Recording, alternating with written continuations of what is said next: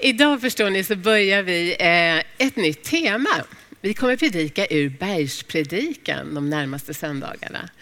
Och idag så kommer det handla om bön. Bergspredikan det var en undervisning som Jesus höll som är väldigt välkänd och den kan man läsa i Matteusevangeliets femte, sjätte och sjunde kapitel. Så gör gärna det. Men för att kolla om ni är på och vakna så tänkte jag att vi skulle ha en liten quiz här till att börja med.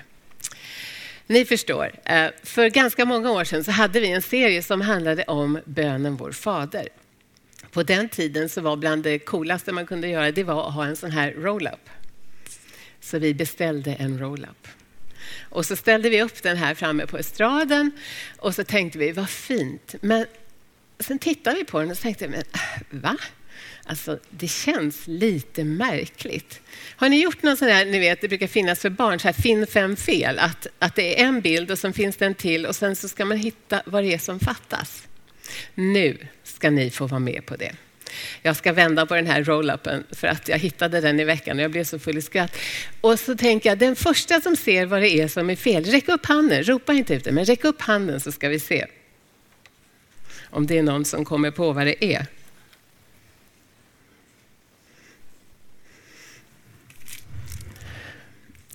Är det någon som kan se? Eller går det att se? Är det för långt bort? Det är lite långt bort. Då är det lite fusk för er som sitter nära inser jag. Men är det någon som ser vad det är som... Agneta! Vad kan det vara? Just det, låt ditt rike komma. Förstår ni? En hel rad hade fallit bort och vi stod där, men det är något som inte stämmer. Alltså, pris till Agneta, här får du ett litet värmeljus. Bra jobbat! Så bra går det när man är pigg och vaken, eller hur? Ja, nu kan den där roll-upen få flytta vidare, tänker jag, till vår lilla container. Men, hörni, Idag handlar det alltså om bön. Hur många av er känner till bönen Vår Fader? De flesta gör kanske det. Eh, och idag är fokus på bön för att vi tror på bön. Vi tror på bön. Vi tror på en Gud som hör bön. Bön är viktigt. Bön förändrar. Bön kan förändra våra hjärtan. Bön kan förändra våra omständigheter. Och det är Gud som hör vår bön så att det kan hända. Bön betyder mycket för oss som individer, men väldigt mycket också för oss som församling, för att vi kan få be tillsammans. Och precis som Paulina sa så har vi många tillfällen till det också här i kyrkan, både på gudstjänsterna, men också på söndagskvällarna klockan 18, på torsdagarna klockan 10. Varje söndag och torsdag händer det här. Men nu på torsdag så vill jag understryka att vi har en extra samling. Eh, för att vi tror att många är kanske lite slitna, inte så lite bara efter pandemin. Man har upplevt en ganska jobbig tid. Och då tänker vi så här, vi ska mötas till bön. Så på torsdag mellan klockan sex och sju på kvällen, då blir det tillfälle för lovsång, bön och förbön här. Och då kan du komma som känner, jag bara önskar att någon skulle vilja tacka Gud tillsammans med mig. Eller någon skulle be för mig för att jag skulle vilja ha hjälp i bön. Du kanske är sjuk eller du kanske har det jobbigt. Eller så vill du bara tacka Gud tillsammans med någon. Kom då på torsdag, varmt välkommen. Men idag ska vi alltså se på den här bönen som de flesta av oss har hört någon gång. Du kanske till och med har lärt dig den utan till. Lärt dig den så många gånger så att du inte ens tänker på vad du säger när du säger den. Men idag ska vi se på det, för här lärde Jesus oss att be. Och strax ska vi be den här bönen tillsammans. Men jag hoppas att vi ska se på den med lite nya fräscha ögon idag. Vad den kan betyda för oss och vad den kan innebära för oss. Men nu lägger vi den här stunden också i Guds händer. Tack käre Gud för att du är här just nu. Tack för att vi får komma till dig som en god far. Eh, jag ber att du ska tala till oss in i våra hjärtan nu den här stunden. I ditt namn Jesus. Amen. Är det någon här som brukar se på amerikansk fotboll? Ja, det är några. Ikväll händer det. Jag ser på amerikansk fotboll. Jag hejar på Denver Broncos. Eh, vi bodde i Denver förut och jag är passionerad fan av det här, här laget. Men det finns, förstår ni, en, en, spelare som, hette, eller som heter, eh, han kallades för kylskåpet Perry the refrigerator. Det här var en enorm man, en massiv man. Han spelade som försvarsspelare och det gick liksom inte att rubba honom. Han var som en vägg. Och han spelade för Chicagos lag. Och en gång när Chicagos lag, deras tränare som hette Ditka, skulle hålla ett inspirations och motivationstal, då ber han kylskåpet Perry, säger han så här, kan inte du be bönen vår fader när jag har hållit mitt tal som avslutning på det här? Ja visst, sa han. Inga problem. Eh, och han var en fantastisk spelare, den här kylskåpet Perry. Amerikansk fotboll är en väldigt bra bild av en församling, om ni inte vet om det. För att i de här lagen så finns det alla sorters människor. Det finns den lilla, det finns den långa, det finns den, den breda, det finns den starka, det finns den snabba. Det finns liksom alla varianter och alla behövs på sin plats. För alla har en viktig uppgift. Ska det fungera så behöver alla vara med. Men i alla fall, eh, den här refrigeratorn, då, den här enorma mannen, han var ju på det här mötet då och sen så börjar den här tränaren hålla sitt tal. Han inspirerar, han motiverar. Och under tiden så säger en annan av stjärnorna i det här laget till en medspelare sen, alltså jag slår vad med 100 kronor om att kylskåpet kan inte Fader vår. Den andra spelaren sa, men det är klart han kan, alla kan Fader vår. Och så fortsätter det. Och så kommer det då till punkten där tränaren var färdig och så vänder han sig till kylskåpet Perry och säger han, kan du leda oss i bön? Perry faller på knä, rummet skakar, de andra faller på knä. Och så börjar han med hög röst be. Gud som haver barnen kär. Och då vänder sig lagets stjärna, den här som hade slagit vad om med sin kompis, och så säger han, ja, men jag är skyldig dig 100 kronor. För jag trodde faktiskt inte att han kunde Fader vår. Ni förstår, det blir bara snurrigare och snurrigare.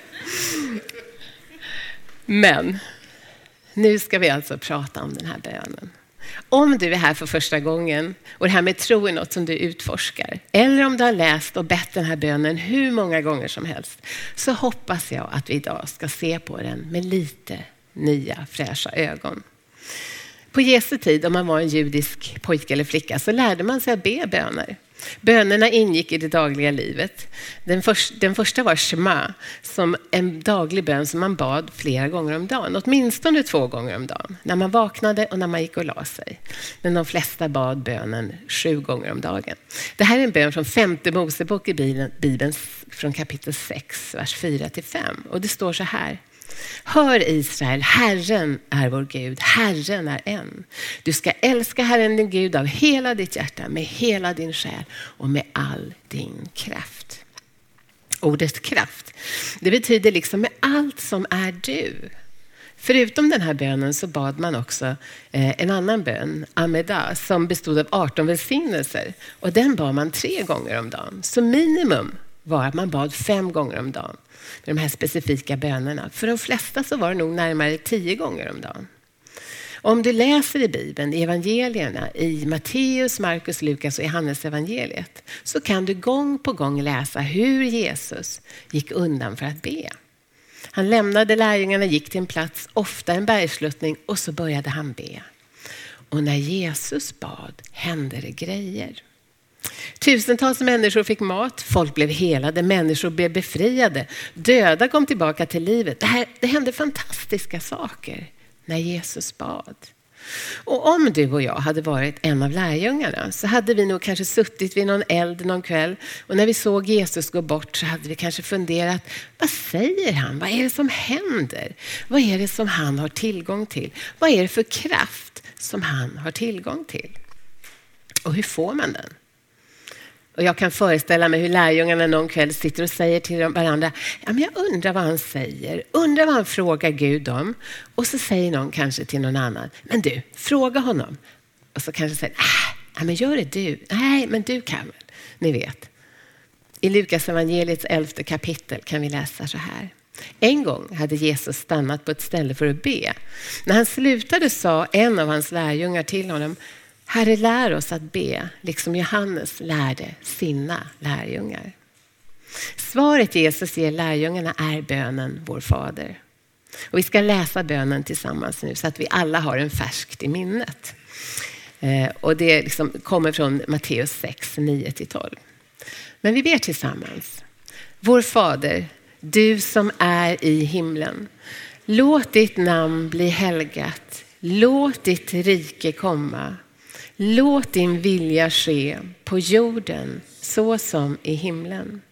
Ge oss idag det bröd vi behöver och förlåt oss våra skulder liksom vi har förlåtit dem som står i skuld till oss.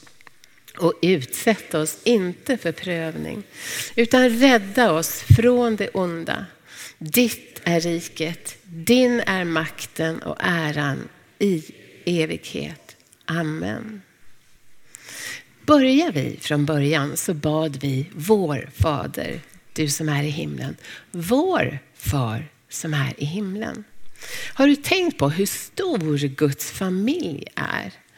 Alla vi som tror på Jesus på den här planeten, vi ber vår Fader.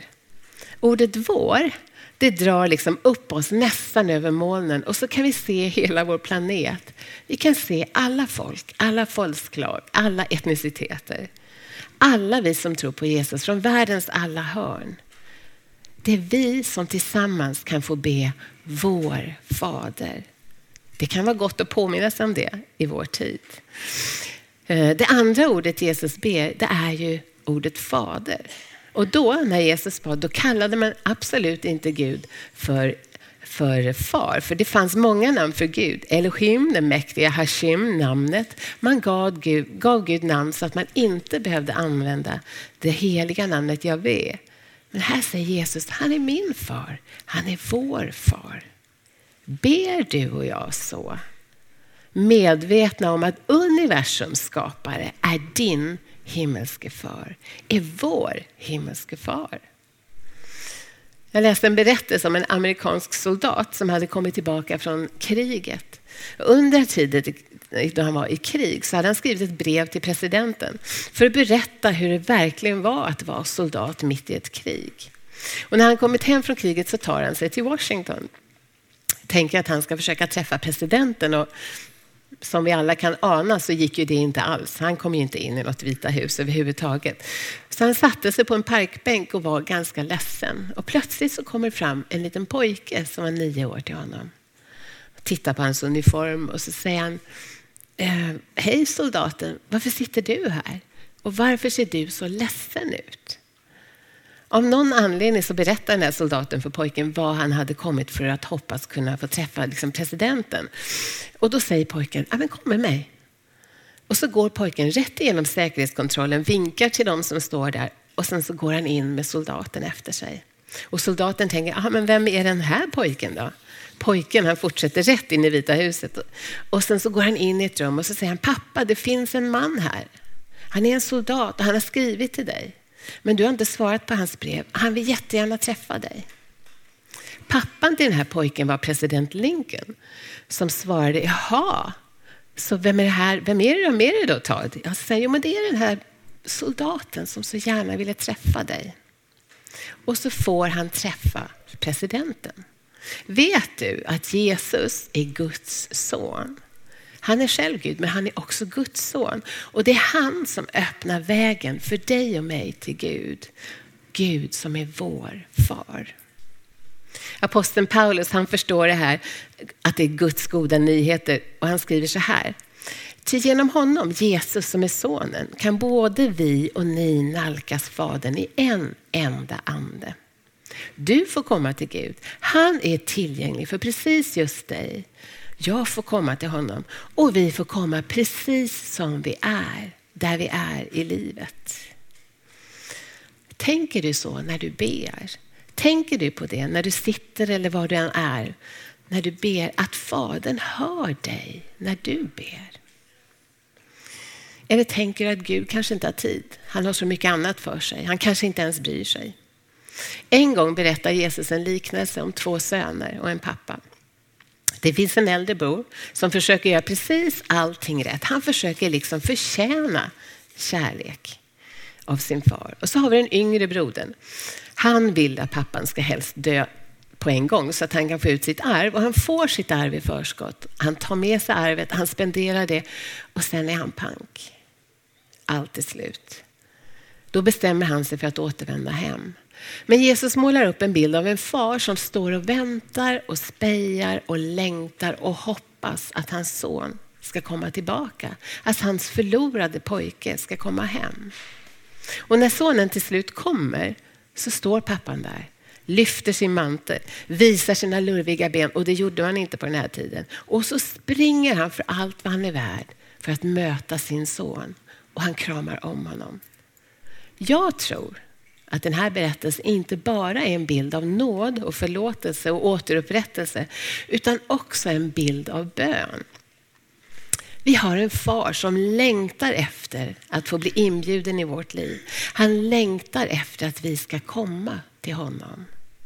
Han längtar efter att vi ska komma oavsett hur det är med oss. Det här är en bild som Jesus målar upp och jag tror att den fungerar på bön också. Tänk att Gud är tillgänglig för oss precis hela tiden och att han väntar på att få höra ifrån oss. Alla ni som har barn, ni kanske minns att när era barn var små, kanske de gjorde som våra barn gjorde. Eh, helt plötsligt kom de på att man faktiskt hade ett namn också. Att man inte hette mamma eller pappa. Våra barn nådde alla den gång, gränsen någon gång och prövade alltid lite sådär om det gick att säga Marika till mig eller Monty till min man. Eh, och det gick ju naturligtvis. Men då har vi alltid sagt, ja men du, alltså bara du och dina syskon kan kalla mig för mamma. Bara du och dina syskon kan kalla pappa för pappa. Så det är något speciellt det här mellan oss. Ett barn och en förälder. Gud är vår far. Orden i bönen, vår fader, är inte bara en massa ord. Han försöker inte Jesus bara lära oss att be, utan han lär oss hur vi ska leva. Vår fader som är i himlen. När vi tänker på himlen så tänker vi kanske på vackra saker. Inget krig, inga tårar, ingen sorg, ingen smärta, ingen sjukdom, inget trasigt. Då tänker vi oss världen som den skulle vara. Vi tänker på evigheten kanske, den dag då allt ska ställas till rätta en gång. I Bibeln kan vi, handla, kan vi läsa att himlen handlar om evigheten, men också att det handlar om här och nu faktiskt. Att himlen är lika nära som våra andetag. Vi kan läsa att Guds kärlek och sanning vill invadera vår planet och vår tillvaro. Det handlar inte bara om där uppe en dag när vi har dött, utan bönen lär oss att få det där uppe att komma hit ner. Och så fortsätter bönen. Låt ditt namn bli helgat. Ordet helgat visar på heder, respekt, tillbedjan, förundran. Låt ditt namn bli helgat, Gud. Det kanske får dig att tänka på ett av de tio budorden, om du kan dem, där det står att vi inte ska missbruka Herrens namn. För det här namnet får vi bära med oss som kristna och det namnet är allt för Gud. Han har anförtrott oss, anförtrott åt oss sitt eget namn, sin identitet till världen. Och det som man säger, och som Jesus säger, vår far är i himlen. Men han har gett oss det här namnet som vi får bära med oss. Och det är heligt, det är avskilt. Han har anförtrott det åt oss. Och så säger Jesus i bönen, låt ditt rike komma, låt din vilja ske på jorden så som i himlen. Och när han säger rike så är det inte så att nu ska vi introducera en ny monarki, utan tanken med riket är att Guds styrande och regerande av världen, det är det det handlar om. Hur världen skulle fungera om Gud var den som styrde och regerade. Om Guds vägar tilläts vara vår ultimata sanning, grunden för våra liv och vår verklighet. Alltså det sätt som världen en gång fungerade på i allra första början. Låt ditt rike komma Gud, låt din vilja ske. Din vilja, din dröm, din tanke, ditt hopp. Hur du tänkte att världen skulle vara. Låt det få bli verklighet. Och så fortsätter det. På jorden, här, så som i himlen. Och det är inte bara ord som Jesus ber. Utan här så får du och jag också vara en del. Vi är inbjudna att vara en del av det här. Jag får be, låt ditt rike komma. Låt din vilja ske där jag bor, så som i himlen. I mitt liv, så som i himlen. Bor du i Norrviken, så i Norrviken, så som i himlen. I Sollentuna, så som i himlen. Låt det få bli så i min familj, så som i himlen. För när du ber den bönen, då lägger vi liksom inte allt på Gud, utan vi får bli inbjudna att vara hans partners. Vi får vara med och föra med allt det där goda hit ner. Till det här ögonblicket, till den här platsen, till det här postnumret, till den här kommunen just nu. För jag tror att när vi ber, låt ditt rike komma, låt din vilja ske. När det händer, då tänker jag att då invaderar himlen jorden. Det är den inbjudan som vi har fått och får. Och det här var inte bara en bön som ska läsas rutinmässigt utan en bön som får ta plats och bo i våra liv så att vi kan leva ut den i världen och runt omkring oss. Och så målar Jesus upp några väldigt praktiska saker efter det här. För att påminna oss om att relationen med vår himmelska far, den handlar om här och nu och våra supervanliga liv också. Jesus fortsätter och så ber han, ge oss idag det bröd vi behöver. Och vad betyder det här då? Jo, jag tänker det här är en måltid. Vi behöver alla äta varje dag. Och Jesus säger här att till och med era vardagliga, stora som små, till och med de minsta behoven spelar roll. De är viktiga, de spelar roll för Gud. Visst är det bra? Och Jesus bjuder in oss att lägga alla våra behov och, och lägga dem i hans händer. Ni vet, i alla fall för min del så kan det vara så här att, att vi kanske kommer till Gud när vi har liksom 5% kvar av vårt projekt. Vi liksom gör vår grej och sen tänker vi, ah, just det, Gud hjälp mig, låt det här bli superbra nu. Så kan det vara för mig ibland i alla fall. Eh, istället för att bjuda in honom från allra, allra första början. Vi kanske ber Gud om hjälp med vår ekonomi när vår ekonomi har kraschat. Hjälp i våra relationer när relationerna har gått sönder. Men den här bönen lär oss att våra behov spelar roll för Gud och i Guds ögon är de viktiga. Han bryr sig om alla våra behov, inte bara när det är problem, utan från allra första början. Så kom med ditt behov till Gud. Vad den är som är ditt dagliga bröd, ditt dagliga behov eller ditt behov idag, vad den är, kom med det till Gud. Många gånger tror jag att vi ber alldeles för generella böner. Var specifik när du ber. Gör det. Var specifik om du inte redan är det. Jesus menar att vi ska dela våra behov och när vi gör det så delar vi det med Gud och säger att ja, men vi litar på dig Gud. Vi ber honom som en god far att hjälpa oss och leda oss genom det vi går igenom. Vi säger hjälp oss, led oss, var med oss. Och så fortsätter bönen. Förlåt oss våra skulder, liksom vi har förlåtit dem som står i skuld till oss. Det här är en bild på de absolut bästa nyheterna någonsin. För det här är en påminnelse om det som hände på korset. För Jesus har befriat oss från vår skuld och synd på korset så att vi kan få bli befriade och befria andra. Jesus tog all vår skuld, all vår synd på sig på korset. Och om vi ber honom om förlåtelse och lägger våra liv i hans händer, då får vi det. Då börjar något helt nytt. Vi kan också få vara med och förlåta andra. Vi kanske inte klarar det i egen kraft, men med Guds kraft kan vi få göra det. Ni vet, ibland kan det kanske vara så här, i alla fall har det hänt mig, att eh, man känner att ja, men jag vill nog inte riktigt förlåta den där personen. För att då kanske det betyder att jag säger att det var okej. Okay det den personen gjorde mot mig. Men att förlåta någon, det är inte detsamma som att säga att det som hände var okej. Okay. Det är något helt annat. Förtroende och försoning, det är saker som kan ta lång tid och som kan komma mycket senare. Och förlåtelse är inte lätt, men med Guds hjälp är det möjligt. Vi blir förlåtna och sen kan vi med Guds hjälp få förlåta. Då sätter vi både oss själva och andra fria. Kan vi göra det? Ja, med Guds hjälp tror jag. För blir man kvar i bitterhet, då drabbar det bara oss själva. Och det är inte gott. Men jag tänker så här. När vi har blivit försonade med Gud, då får vi också vara försonare. Vi klarar inte själva, men med Guds och den helige Andes hjälp är det möjligt. Och vi får frid och fred med Gud. Och sen kan vi få komma med frid och fred till vår omgivning. Och jag tror att världen som vi ser den just nu behöver det så otroligt mycket. Vi är förlåtna förlåtare.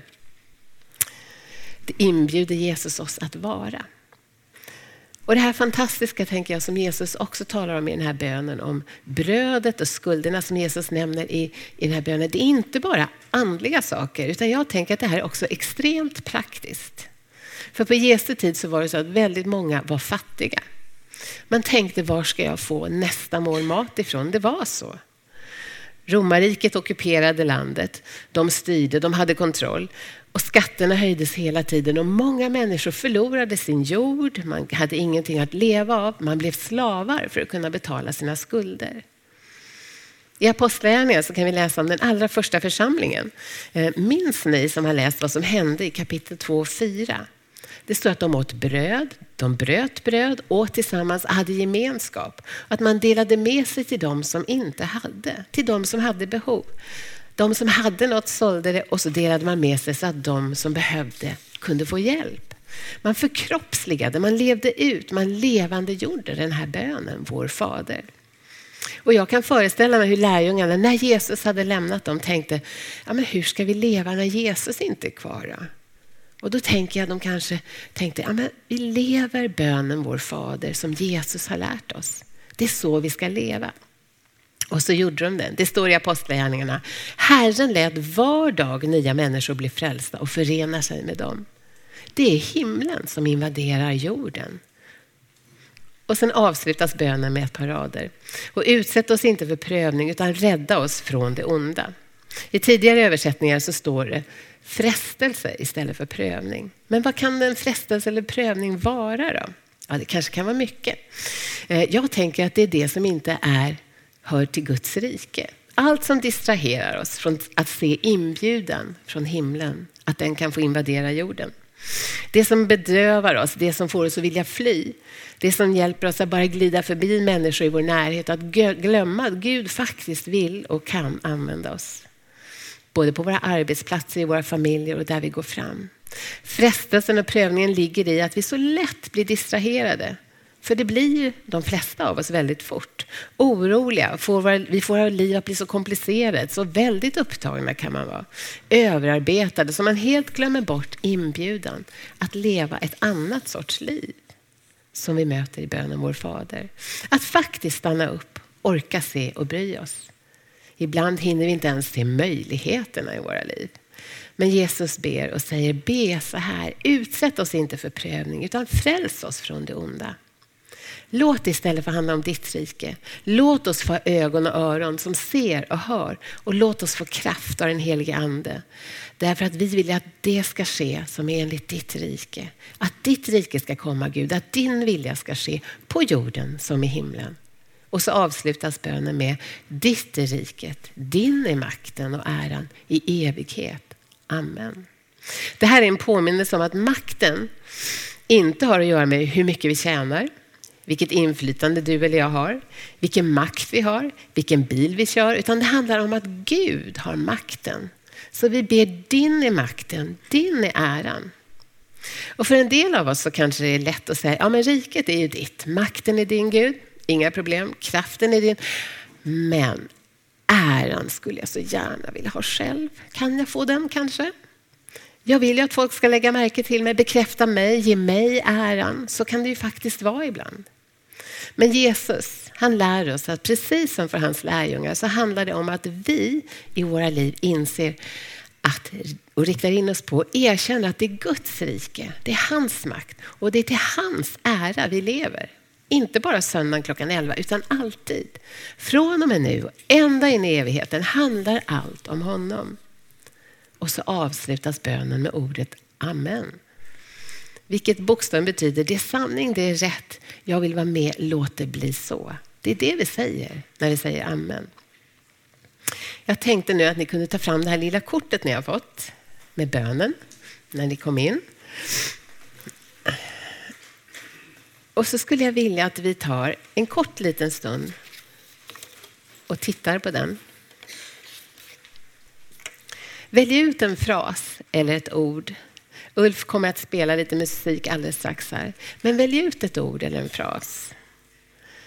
Kanske är det så att det är ordet vår. Kanske har dina böner handlat mest om dig. Eller så kanske ordet fader. Du kanske har bett men du har liksom bett som om Gud inte bryr sig eller hör dig. Eller som om han inte är en god far. Men du behöver förstå och ta in att Gud, precis som den förlorade sonens far, så gärna vill att du kommer nära honom. Han står med en öppen famn för dig. Det kanske är ordet helgat. Låt ditt namn bli helgat. Du kanske har tappat vördnaden inför Guds helighet och storhet. Men idag kanske du vill plocka upp det och fundera över hur Guds namn kan bli helgat i just ditt liv. Din ekonomi, ditt liv, dina relationer. Eller så kanske det är för dig att det handlar om att erkänna eh, att Guds är riket. Det kanske har varit ditt rike väldigt mycket på sista tiden. Men nu vill du att det ska bli Guds drömmar för ditt liv istället för bara dina egna. Eller så kanske du bara vill byta ut ordet jorden mot din familj, ditt företag, dina barn, någon du har tappat kontakten med, en granne. Låt det bli så i dens liv som det är i himlen. Eller så ber du Gud, jag vill ge allt till dig, mina minsta och största behov, mitt bröd för dagen. Jag överlåter allt det här till dig och litar på dig och ber att du gör något med det. Möt mitt behov. För någon annan kanske det handlar om att minnas korset och att du har faktiskt blivit förlåten. Att du är fri. Och så kanske en helig ande behöver påminna dig om något eller några som du kommer att tänka på. Det kanske är någon som du idag behöver förlåta. Släppa taget om det som har varit och sätta dem och dig själv fri. Eller så kommer du, på, kommer du liksom på något område i ditt liv där varit, du har varit så distraherad så att du inte har kunnat släppa in Gud eller velat bry dig om saker. Men nu vill du säga Jesus, allt är ditt, allt är ditt, allt mitt är ditt. Det jag har, det du har gett mig, riket och makten och äran den är din Jesus. För resten av mitt liv, tills jag tar mitt sista andetag. Eller så är det här som vill börja ditt liv tillsammans med Jesus idag. Då kan du bara be en enkel bön där du sitter precis just nu och så säger Jesus, jag vill tro på dig. Förlåt mig min synd. Jag vill börja mitt liv tillsammans med dig idag. Hjälp mig och led mig genom livet från och med idag. Ber du så enkelt en sån bön, då börjar ditt liv med Jesus precis nu, idag, här och nu. Och till allt det säger vi amen, låt det bli så.